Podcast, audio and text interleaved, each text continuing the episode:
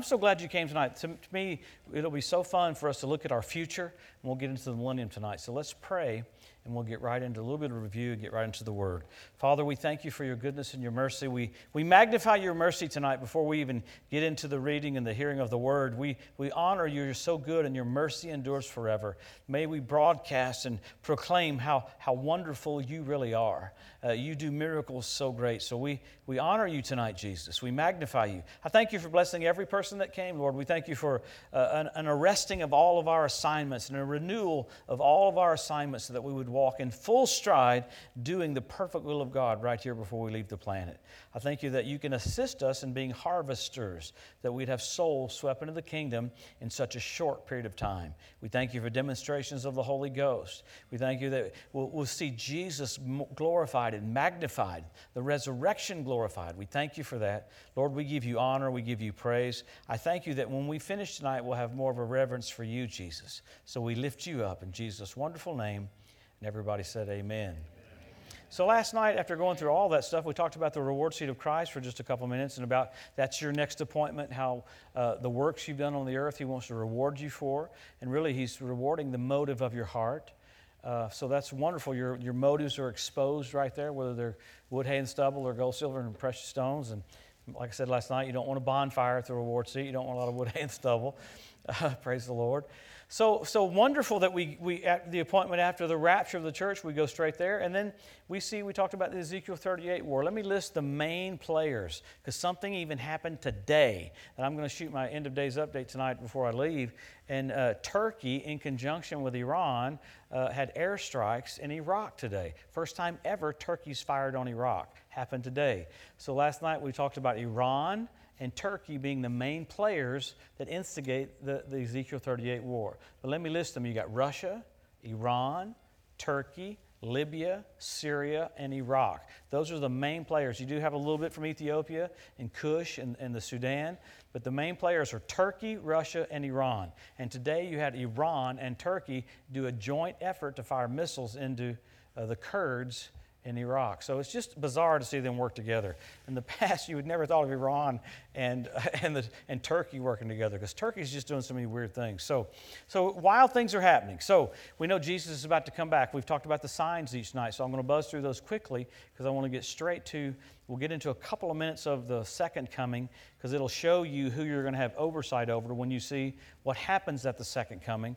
And then it gets a glimpse of our future into play. Because remember, I said you're writing your resume right now for what you'll be doing during the millennium. Jesus said, if you're faithful over so much, you rule over two cities or you rule over ten cities. I don't want to be using a weed eater in Louisiana during the millennium. Amen.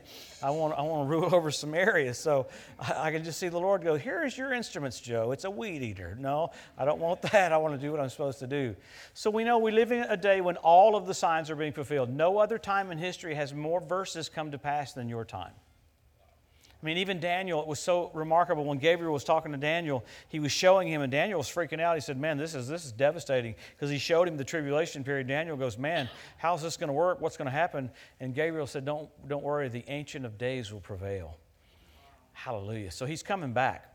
So you live in the lifetime that Israel was regathered, 1948. That's the number one sign, fig tree bud.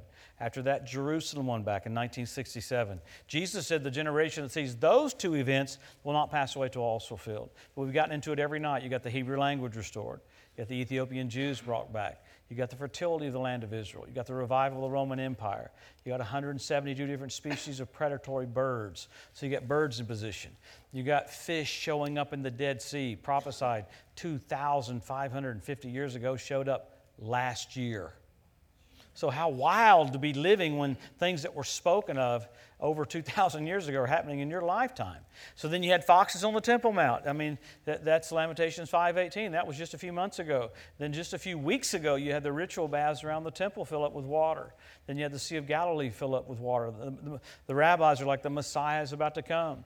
Then you had that rabbi that got born again. Jesus appeared to him, and he, he prophesied. And in 2005, I believe it is, that just before the coming of the Messiah, Israel will be ruled by two Benjamins. You have Benjamin Gantz and Benjamin Netanyahu, formed a rulership uh, to, to rule Israel together because they're fighting today over what to do about the West Bank. It's just bizarre to see uh, any kind of nation ruled by two people is going to be bizarre. But the Holy Ghost already said ahead of time what was going to happen. So you're living when God said it, came to pass. God said it, came to pass. God said it, came to pass. So there should be such a wake up call to us that they're days of destiny.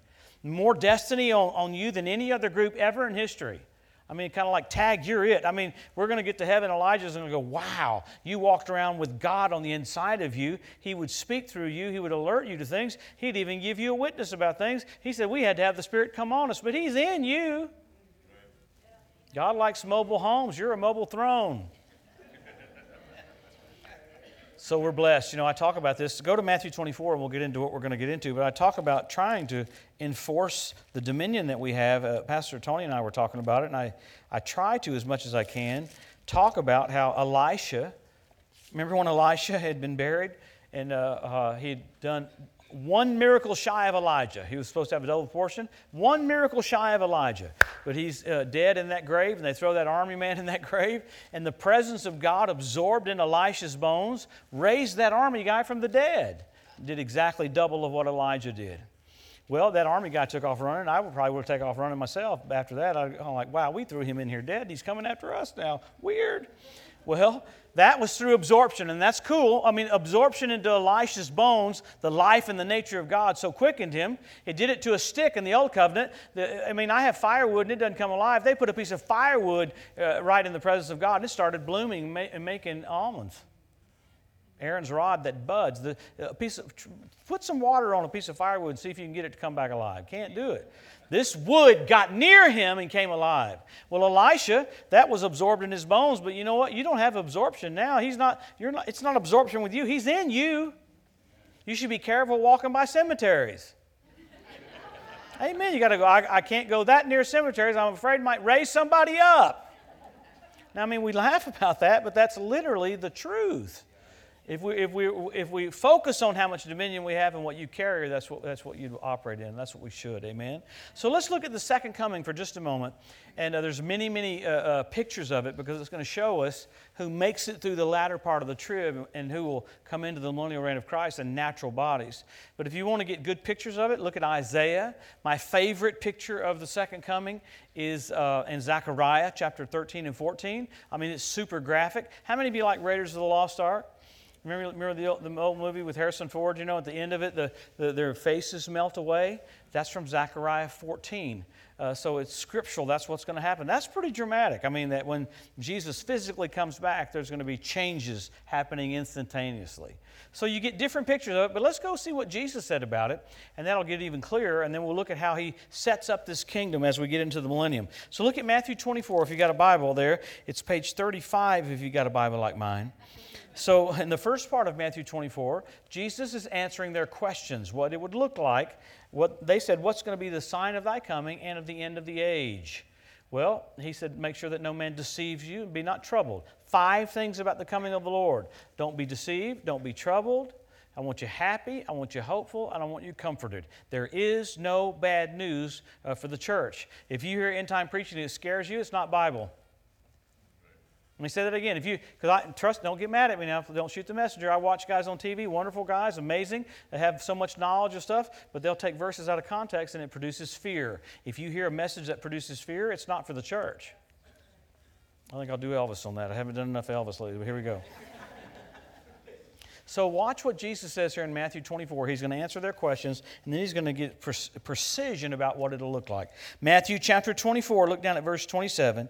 For as the lightning comes out of the east and shines even unto the west, so shall also the coming of the Son of Man be. So, remember, the rapture is a secret coming. He doesn't even come back to the earth. We go up to meet him in the air. At the second coming, it's not secret, it's pretty, pretty radical. I've never seen lightning that was casual. I, have been in some houses when lightning struck right by it, you know, and, and it was a wake up call. I thought, wow, there's lightning right here. There's thunder and lightning right. I mean, kaboom. Well, he said this is what his second coming is going to be like. Pretty dramatic. So he goes down and gives you more information. He says in verse 29 Immediately after the tribulation of those days shall the sun be darkened, and the moon shall not give her light. The stars shall fall from heaven, and the powers of the heavens shall be shaken. And then shall appear the sign of the Son of Man in heaven. Then shall all the tribes of the earth mourn and they'll see the Son of Man coming in the clouds of heaven with great power and great glory. And verse 31 is a bizarre verse. He'll send his angels with a great sound of a trumpet, and they'll gather together his elect from the four winds, from one end of heaven to another. Now, this is, he's getting ready to break it up, showing us what happens at the second coming. He said, I'm going to let the wheat grow at the tares, and at the end of the age, the angels will be the reapers. Right here at the second coming, he's going to pluck the wicked off the, church, off the earth and leave the righteous, natural bodied people on the earth. At the second coming, it's the opposite of the rapture. He takes the wicked off the earth, okay? So let's, let's go and look at it. Here we go. Everybody with me? Am I in the right room? Come on, praise the Lord. Here we go. All right, look, at, look here at Matthew 24. Look at verse 37. Uh, but as the days of Noah were, so shall also the coming of the Son of Man be. Now, this is amazing. For as the days that were before the flood, they were eating and drinking and marrying and given in marriage until the day that Noah entered the ark, knew not until the flood came and took them all away, so shall also the coming of the Son of Man be. So, look at this. In the midst of seven years of radical signs, same signs that Moses used with Pharaoh. I mean, dramatic working of miracles, dramatic trumpet judgments, bowl judgments, water turning to blood. I mean, people are fishing. We're not catching much. Well, duh, the water turned to blood. So they've had seven years of that, but they still want to marry and give in marriage. They still want to date. They want life as usual, all the way up until the second coming. In the midst of great tribulation, they're still trying to date and trying to marry. So watch what the Lord says, what happens here in verse 40. Then shall be two in the field, one shall be taken and the other left. That's not the rapture, that's at the second coming. All of the gospel verses have nothing to do with the rapture, they're all second coming verses. So he says there, and another one in verse 41 two women shall be grinding at the mill, one shall be taken and the other left. So he gives you the percentage there at the second coming 50% of the people who have gotten born again. The Bible says the harvest is innumerable that happens during the tribulation. It can number a 200 million man army at the second coming, but it can't number how many people get saved. That's a lot of people. So it's just like when Jesus was on the cross. You had one thief get saved, the other thief did not. 50%. So the same percentage here. So let's go a little further. He, he explains what's going to happen right there at the second coming and, and who basically you're going to have rulership over. So he gets a little further. Look at chapter 25. Skip down to verse 31. I know I'm going fast because I want to get to the millennium. It just takes me a minute, all right? Chapter 25, look at verse 31. And when the Son of Man shall come in his glory, and all the holy angels with him, he shall sit upon the throne of his glory, and before him shall be gathered all nations. He'll separate them one from another, as a shepherd divides the sheep from the goats. He'll set the sheep on his right hand, and the goats on his left. And then shall the king say unto them on his right hand, Come ye, blessed of my Father, and inherit the kingdom prepared for you from the foundation of the world. So God likes this natural kingdom, and he's got these natural people that make it through the latter part of the trib that he goes, Come on, enter into this kingdom that I prepared for you before the foundation of the world. Just because his plan got interrupted by Lucifer didn't mean he changed his mind. There'll be natural people on the earth forever. That's what makes it so cool about you and I. We're going to be in glorified bodies forever. That we're going to be a ruling class of people for eternity, ruling over the, the mortals. Bless their hearts. Amen. And we'll, we'll be in glorified bodies. They're going to be in natural bodies. So this shows you this is the sheep and goat judgment. Gosh, I can't believe I'm getting into this but a minute, but he judges the nations at the second coming based on how they treated his brethren, the Jews. And we hear a lot of preachers use these verses to scare people. Remember how people try to weasel their way into the millennium, and Jesus, they say, You know, I prophesied for you and I ministered for you. And the Lord goes, I never knew you. He's not talking to the church there. He's talking to the guys at the end of the trib trying to weasel their way into the kingdom. And he goes, Dude, you were never saved. Why are you trying to do this? Trying to pull one over on the Lord. But I hear Word of Faith preachers use that verse uh, to say people aren't going to go in the rapture, and that's not has nothing to do with the rapture. These are all second coming verses, so it's pretty dramatic. Let's go look at another picture. You with me? Let's look at another picture. Look at Revelation. This is a good one, Revelation 19, and we'll get closer to the millennial reign because it gets so cool that we're living just before all this happens. So go to Revelation 19. If you got your Bibles there, it's a page number 321 if you got a Bible like mine. 320, sorry. Now, these are verses you know so well, but he gives you another depiction of it. It's so cool. And it gives you some hints and little keys about what it'll be like in the millennium, and then we'll get into the millennium. Revelation 19, look at verse number 11. And I saw heaven open, and behold, a white horse, and he that sat upon him is called faithful and true. And in righteousness he does judge and make war. His eyes were as a flame of fire, on his head were many crowns and he had a name written that no man knew but he himself. That's so cool. And he was clothed with a vesture dipped in blood, and his name is called the Word of God. And the armies which are with him in heaven, that's us, the armies that are with him in heaven followed him upon white horses, clothed in fine linen, white and clean. Out of his mouth will go a sharp sword that he'd smite the nations. He'll rule them with a rod of iron. Remember that. He's going to rule them with a rod of iron. In other words, they're going to try to rebel in the millennium, so he's going to have to rule them with a rod of iron. See that? So he has to rule them with a rod of iron, which that's just bizarre. And he said, He treads the winepress of the fierceness and the wrath of Almighty God. He hath on his vesture and on his thigh a name written King of Kings and Lord of Lords. Wow. I always like to say the boss is coming back. Man. I mean, that's it right there. Buckle up. It's, it's over. And in the next verse, he talks about uh, calling on the fowl of the air to come clean the land up. I mean, if, you, if you've ever been to Israel, the, the uh, Mount Carmel, where Elijah was, you can look down over the valley. It's the valley of Megiddo.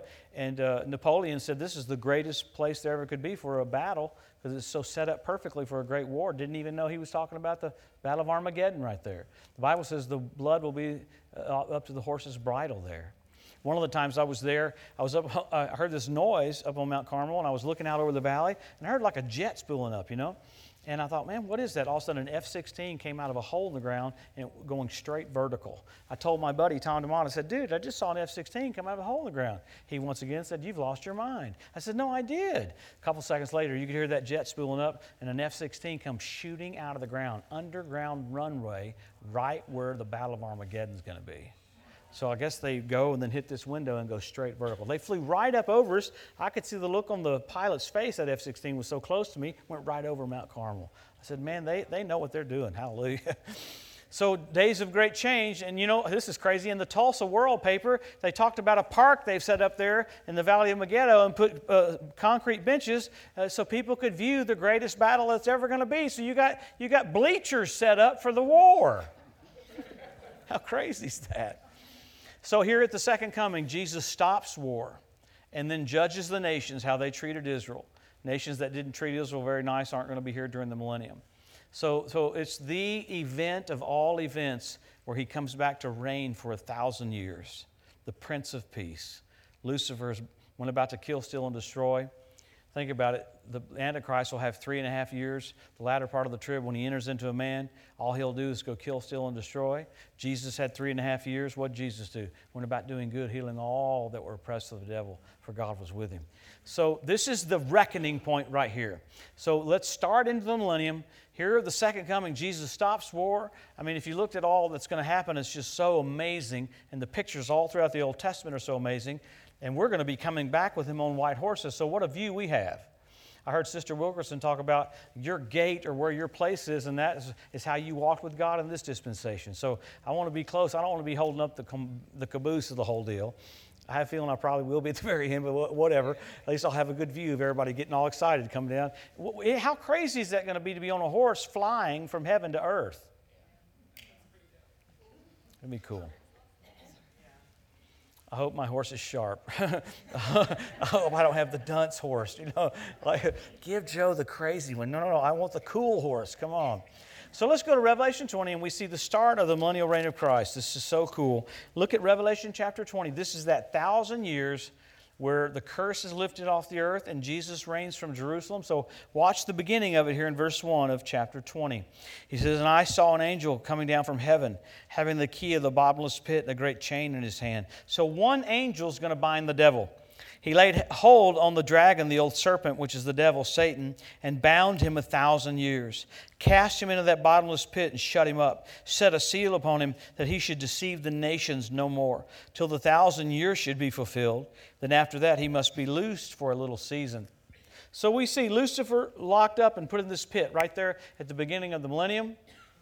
I'm, I'm, I'm, this is just me in conjecture. I'm believing God that I'm going to ask the Lord if I can go over and sing over that pit and sing to the devil. Hey, you pit dweller, how's it going down there? I'm going to torment him as much as I possibly can. And if I started to sing to him, it would be absolute torment. Amen. But notice Lucifer is locked up at the beginning of the, of the millennial reign of Christ. So let's go and watch and look at nature. Let's see what changes. The moment the Prince of Peace comes back, you instantly have change. Go to Isaiah chapter 11. And we're going to go to a lot of verses, but they will show us exactly what happens and what it's like in that time. So it's going to be so fun. Look at Isaiah chapter uh, 11. Look down at verse number 4. Isaiah chapter 11, this is page 785 if you got a Bible like mine. But with verse 4, but with righteousness shall he judge the poor and reprove with equity for the meek of the earth. He'll smite the earth with the rod of his mouth and with the breath of his lips he'll slay the wicked. Wow, that's at the second coming. Righteousness shall be the girdle of his loins, faithfulness the girdle of his reins. The wolf will dwell with the lamb, the leopard shall lie down with the kid, and the calf and the young lion and the fatling together, and a little child shall lead them. You'll have a kid walking a lion in the park. How weird is that going to be? You see a lion walking up with some kid with, with a lion on a leash. I mean, that's probably going to freak us out a little bit, but look how nature's altered the moment the Prince of Peace comes back. Even animals that would normally kill people, they'd be a beast. They're no more a beast. Their, their nature is, is tamed at the presence of the king. Wow. He goes even further. He gives you a little bit more insight. He says in verse 8 The suckling child shall play in the hole of an ass, the weaned child shall put his hand on the cockatrice den. They shall not hurt nor destroy in all of my holy mountain, for the earth shall be full of the knowledge of the Lord as the waters cover the sea. I mean, on, you're going to have Jesus on CNN, Jesus on MSNBC, Jesus on Fox. You're going to have Jesus on every network, man. It's going to be, it'll be all about Him. It'll be what's the king's itinerary today. And in the afternoon, you won't have Ellen or Dr. Oz. You'll have the Apostle Paul has his own show. He interviews Pastor Tony and Jeanette and goes, What was it like pastoring in the last days? And, and you'll go, We took your letters eh, to show who we are in Christ so it would strengthen us. And you'll all of a sudden hear angels going, Glory to God in the highest, peace on earth and goodwill toward men. So it's going to be a wonderful thousand years. The curse is lifted, nature's changed, and the knowledge of the Lord's gone everywhere. I used to kind of think the Lord was going to do like Bewitched. You know how Bewitched would twinkle her nose and everything would change? He's going to let man rebuild the whole earth. It's amazing what's going to happen. It's going to be very, very, very natural, yet with Jesus reigning from Jerusalem. The Jews will, have, will be in charge of natural things, they'll be the head of all the nations. The Bible even breaks down each tribe that will have a section of land in Israel. They'll have their own section and they'll be ruling over the natural affairs of the earth, while you and I in the church are ruling over spiritual things. Remember, Paul said, Why would you take a matter to court when you're going to judge angels? The word judge there's the word rule. In other words, you're going to be. Why it would be ridiculous for you to do that when you're going to be ruling the earth like God raised up judges in the old covenant to reign over Israel. So you're going to have a bizarre sphere of influence, and we'll get to more of that here in a few minutes, but it's going to be very, very cool, very, very normal. And we even talked about this today. You've learned Jesus' thought pattern through his word, not through feelings, not through circumstances, but through His Word. So maybe you're doing a, a, an errand in South Africa and Jesus is reigning in Jerusalem. You know exactly Jesus' thoughts because you know His character through His Word. And that verse, in the ages to come, He'll show forth His goodness and His kindness to those that first trusted in Him. We, we trusted in Him when we couldn't see Him. This is what's going to happen. Those natural people that come through the latter part of the trib, they're going to have children, and when their children reach the age of accountability, they're going to go, There's Jesus right there. You need to, need to receive Him as your Savior. And some some people will reject him, which I have no idea. What is he too bright? I don't like his beard. How, well, how do you not like Jesus? Come on. And, and we'll see what happens here because there's things that the, the Bible calls them heathen during that thousand years, even with a perfect society. But God's so cool, even with a perfect society, with Jesus ruling and Lucifer bound, he wants man to make the decision to love him without a tempter. And man will even choose to go the dark way without Lucifer there to even tempt them. That's why Jesus has to rule with a rod of iron and has a whole group of overseers to help him. So let's go look at a little more. Everybody with me? I know that's a lot of info for a minute, but hang with me. We'll get to the songs in a moment. Praise the Lord. Here we go. Here, hit CD number seven, and I'll do the songs off my greatest hits album. Here we go. let's don't do that. Go to Isaiah 30. I saw. I felt real fear there. that, that's tangible fear. Go to Isaiah 30 and let's look a little bit more. We'll get into all this. Because, you know, you don't get a lot of information about the millennium preached, but once we see how fun it's going to be, it's easy to be faithful now. And also, you see such an injection of the knowledge of the gifts of the Spirit in the last 40 years. Because right now, you're tasting of the powers of the world to come. there's going to be a fulfillment of those powers in the millennium. And we'll get to that here in just a few minutes. But that it all starts making sense the longer we get into it. So you got your Bibles there? Go to Isaiah 30. I know we're going to a lot of verses. And look at Isaiah 30. Let's look at nature again for a minute. Here we go. Isaiah 30, look at verse 26. Moreover, the light of the moon shall be as the light of the sun. The light of the sun shall be sevenfold as the light of seven days, and the day that the Lord binds up the breach of his people and heals the stroke of their wound. So during the millennium, nighttime is going to be like our day right now. Daytime will be seven times brighter. So you've got photosynthesis, you've got a more of an oxygen rich environment. It's just probably like before the flood. Longevity is restored to a thousand years. But how cool will it be? It'll never get dark. You know, growing up as a kid, we played football every day. You go to football practice, and even after football practice, you'd come home and play football after football practice. And then when it got dark, you went under the street light and played kill the man with the ball because you wanted to play in the dark. But it ain't going to be cool. It's never going to get dark. I know what I'm going to do the first few months of the millennium. If it's okay, I'm going to play golf at St. Andrews. Then I'm going to be translated to Augusta and play golf. I'm going to be translated to Pebble Beach and play golf. I'm going to be translated to Hawaii and play golf. I'm going to come right back around to St. Andrews and play golf. And I might play golf all night because I won't get tired it'll never get dark. might play with some of those poor mortals. They go, Well, I got to go to bed. I ain't got to go to bed. Come on. He that hath the Son hath life. You know, so it's going to be hilarious. I mean, people think, will your golf swing be good? No, you still have to figure out how to swing. He's not going to fix your swing. but you won't get tired. I mean, how cool is that to play, to play a sport and not get exhausted? It's going to be so cool. I mean, it's going to be amazing. So, the, the whole nature of everything is going to revolve around honoring Jesus. I would imagine the sporting uh, teams that play sports. You say, well, you mean there'll be sports? I believe there will be. I, I, know you guys can all rebuke me when we get there, but the teams will be wanting to win their games for Jesus, not for themselves. Athletes will be doing things for, to honor Jesus. Like when they'd get a gold, silver, or bronze, they would go, man, that, that's for you, King. And they'd present those gifts to him. So there'll be, I think there'll be sports, there'll be, there'll be business, there'll be all kinds of stuff. There'll even be tithing. I know that freaks people out, but there'll be tithing to, to Israel. I know that's crazy. Let's how about church? What do you mean church? Let's look at church. Okay, grab your Bibles and let's go look at church. Go to Zechariah 14, and it's easy to find Zechariah because it's right before Malachi. You know where Malachi is because of tithing. Come on, go to Malachi and back up. Because normally, uh, most of us aren't reading Zechariah every day, but man, Zechariah's got some great, uh, great verses. Super, super, super detailed.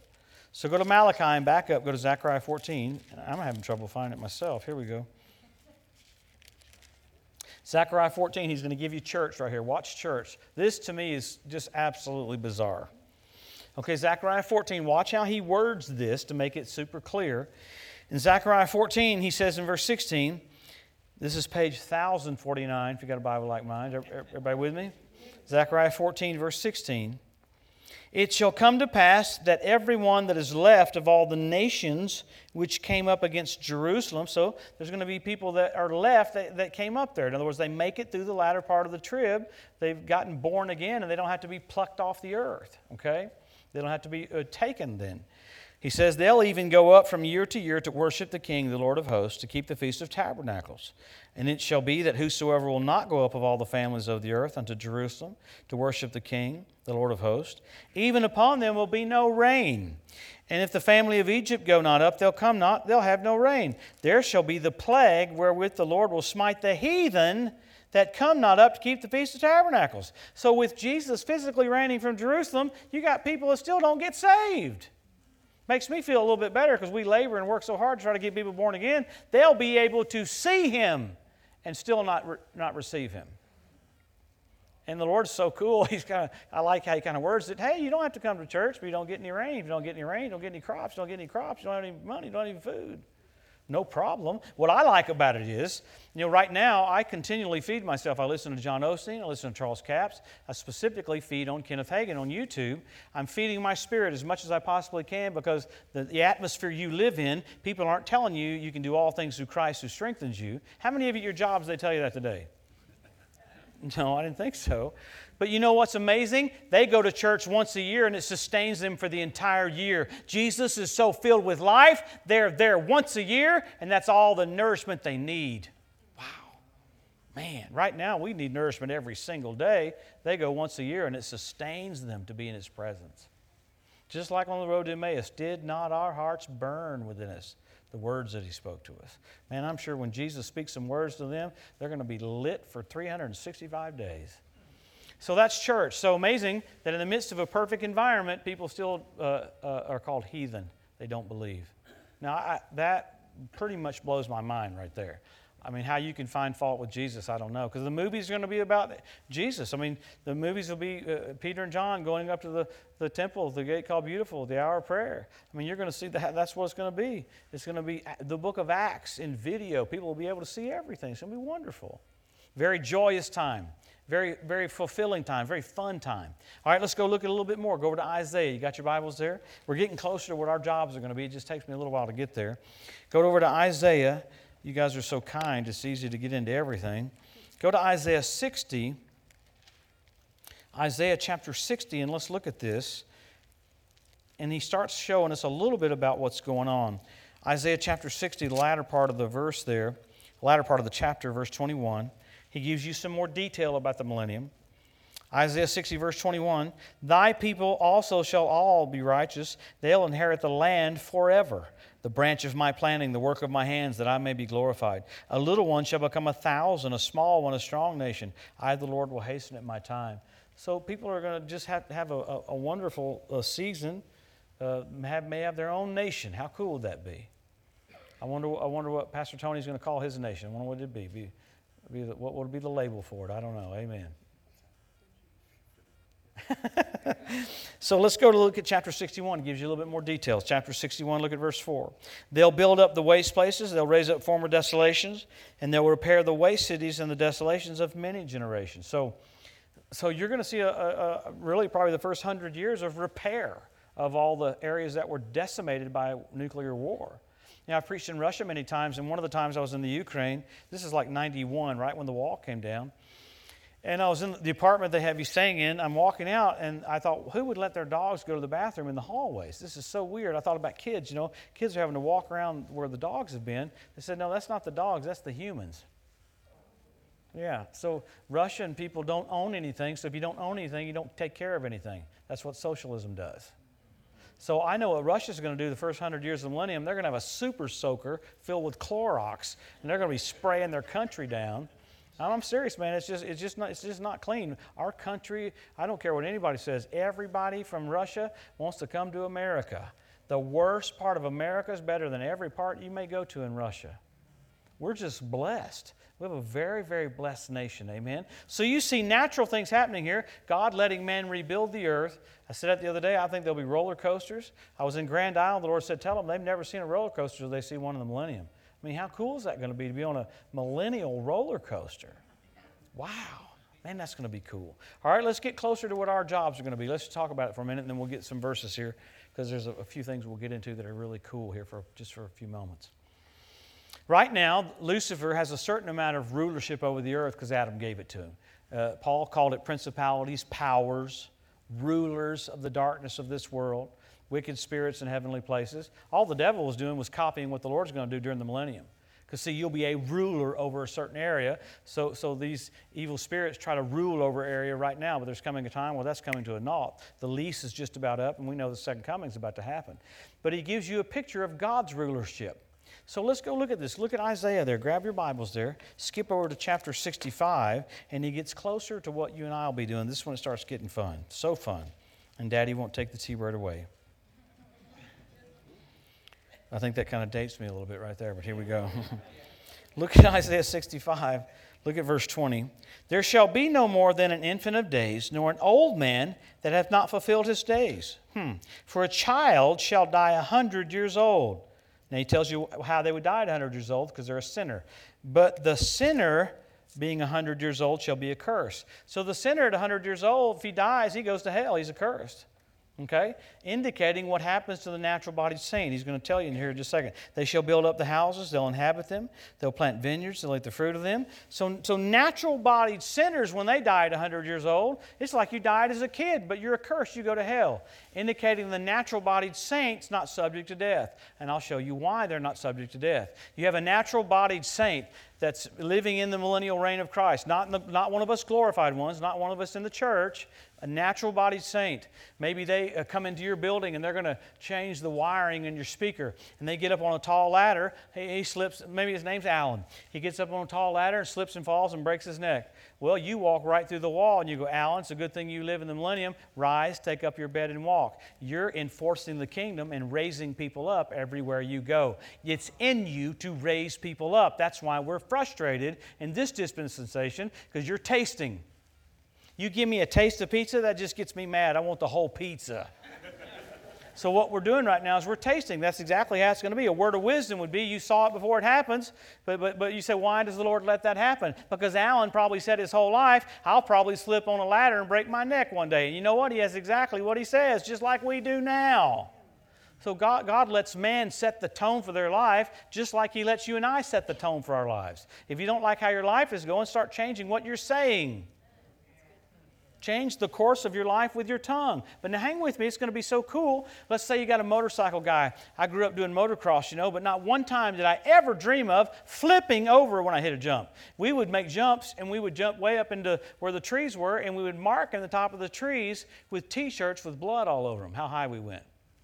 I'd come back with my motorcycle and my shocks are all exploded. My dad would go, What have you been doing? Nothing, Dad. Everything's good. No, it was crazy. But you know what? Could you imagine a guy in the millennium? He's on a motorcycle. He does a jump and flips, flips over and breaks his neck. All of a sudden, you've already seen it in a vision. That's called a word of wisdom. You're translated over there and you walk over and go, Man, it's a good thing you live right now. Rise, take up your bed and walk. It's totally in you to enforce the kingdom. So you've learned this in natural bodies Think how cool it will be in a glorified body. Let me give you some. I'll give you a couple of them here. I was preaching in California years ago. Took my daughter with me her senior year, and we were preaching in a church in California. And as we walked in, I had a word of knowledge. I saw a guy look just like Robert Redford. And in the vision, he, I saw this in the vision. He had his hands around the pastor's throat, upside down like that, like he thought he was over him. I don't know how to explain it, but it was just like that, upside down. I told Lauren, I said, gosh, there's a guy in the church, he looks like Robert Redford, and he's trying to choke the pastor like he's over him. Lauren goes, Dad, that's weird. And so, anyway, the pastor came walking in. He's a good friend of mine. I know him, known him for years. I said, Hey, man, I said, You got a guy in your church. He looks just like Robert Redford. And I said, He's got his hands around your throat upside down uh, like he's choking you. And that pastor friend of mine said, That's right. I said, We're supposed to start another church. And that guy told me, I'm not going to let you start that church. I believe it was because of fear. He thought he might lose his pastor or whatever. But still, you don't try to do that. So, you know, uh, my buddy, back then we wore ties, my buddy opened up the collar of his shirt and showed me the rash he had on his throat because he was under so much pressure with that guy telling him, I'm not going to let you start that church. Well, you know, that's bizarre. So you have kind of a side door as you come in. Lauren and I kind of walked in through the side door with the pastor. I saw the guy look just like Robert Redford. I go, Lauren, look, there's the guy looks just like Robert Redford. I got up and said, Thus saith the Lord, he who looks like Robert Redford. No, I didn't say that. no. No, the, the Lord doesn't embarrass anybody. He'll embarrass hypocrites, but He doesn't embarrass anybody. I taught about the plan and the purpose of God on that pastor, how he has an apostle's call to build and to plant. Don't try to control it, get involved in it, and the Lord will bless you. Those blessings will come on even into your life. And the glory of God fell to put His stamp of approval on that pastor starting that other church. Since then, that pastor started that other church. It's grown bigger than the mother church. So, see, that's not the power of the world to come. That's tasting. Tasting could alter a church to be able to start another church. Think what experiencing it will be. See, we have this tendency to think we're just going to be raptured in harp time. What do you do? Harp class, harp time? No. You're learning all this because you're going to be functioning in all this. It's not, I mean, would that be so weird? There's a couple of words you're never going to say again. I'm bored. Because, man, the, the youth, you think that we're just going to be sitting around. No, you'll never say, this is really lame. No. Your, your, your main word is going to be wow, wow, wow, wow, wow, wow, wow, wow, wow, because everything's going to be over the top. All right, let's look at another one. I, I remember years ago, uh, how many of you know Michael Calstrip over in Oakland, Iowa? You know, my, you, you came over there, and uh, uh, I've been to Pastor Michael and Jones for years. Now, they're normal. I taught their sons how to use their handbrake and do 180s in their cars. Okay?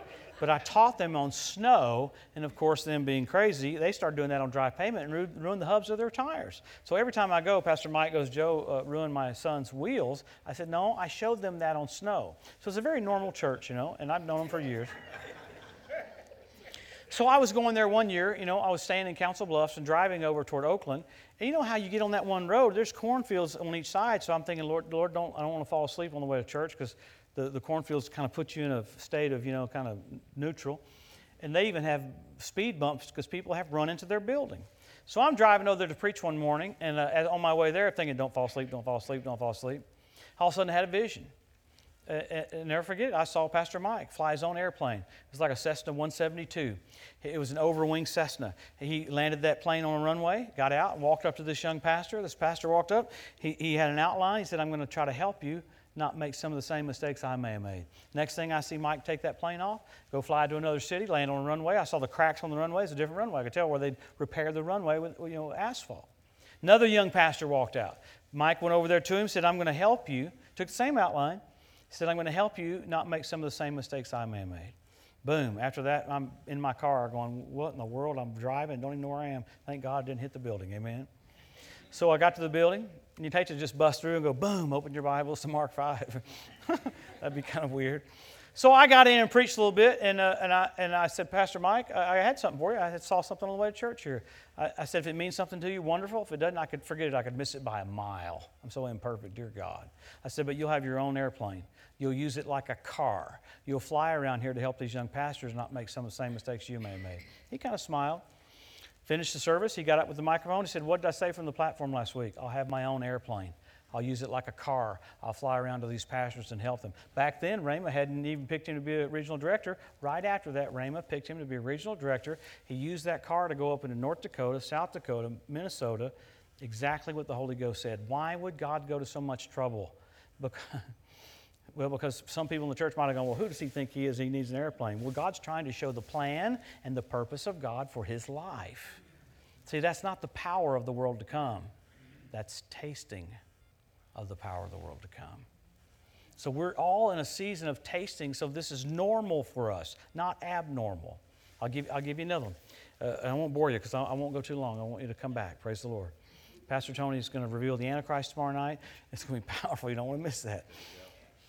So I remember I was in Yuma, Arizona years ago. You ever been to Yuma, Arizona? Thank God we're in Omaha tonight. Come on, hallelujah.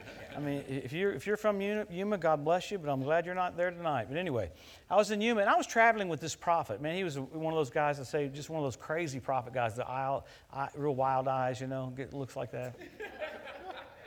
I told Pastor Tony, I said, I'm not weird enough to have any kind of anointing because all the guys I worked around were just, they get that weird look like, oh, here we go. Buckle up, here it comes.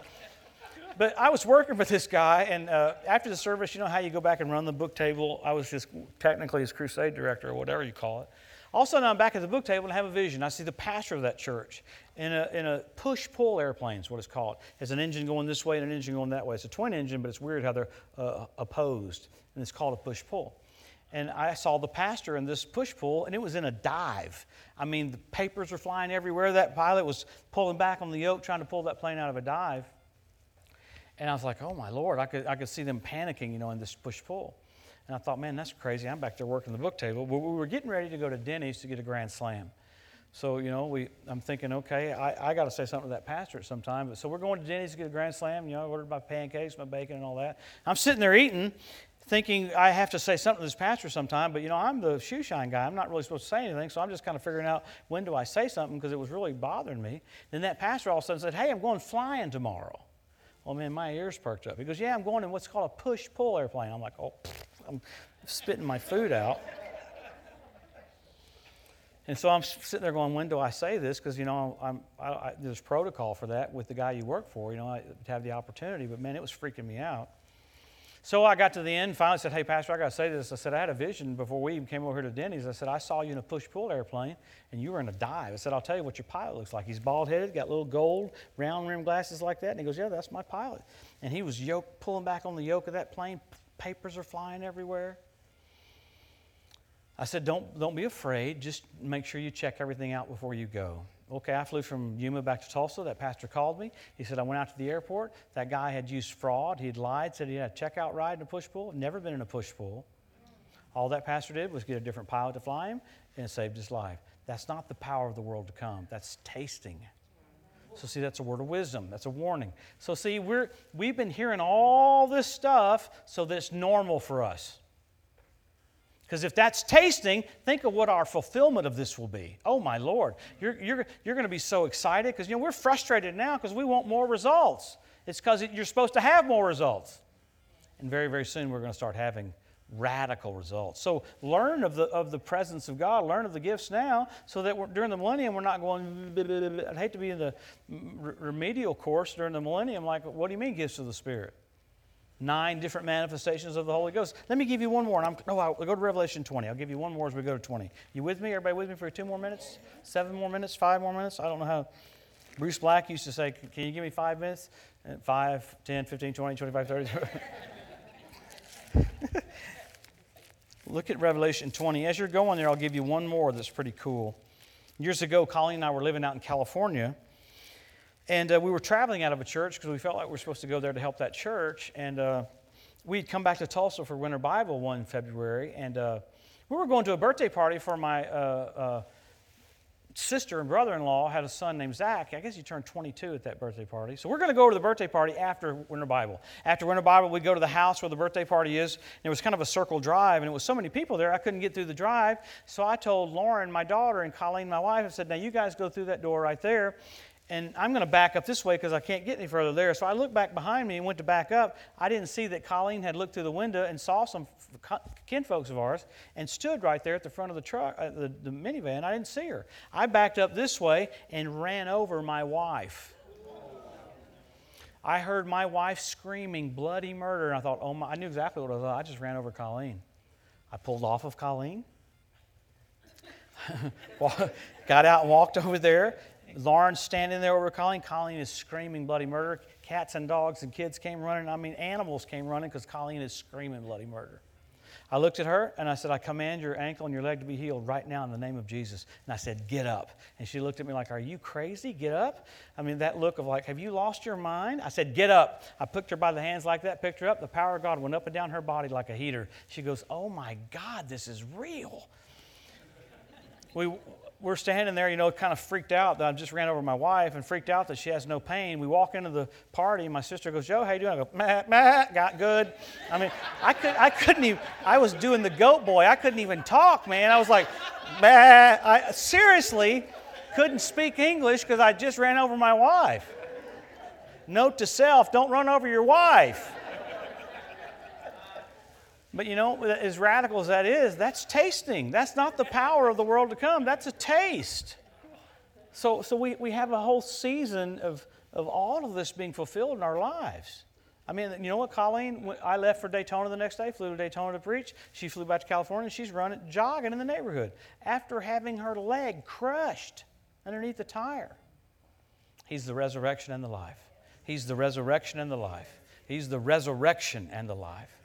Look at Revelation 20, and we'll stop with this. Look what he says here. This, is, this, this to me is the, the bizarre of all bizarres. But look at Revelation 20, uh, verse 7. Look at the end of the millennium. After a whole thousand years of, of people seeing you operating this stuff, functioning this stuff, the kingdom being implemented, Jesus reigning from Jerusalem, uh, uh, Paul having shows every afternoon here we go, Revelation 20, verse 7.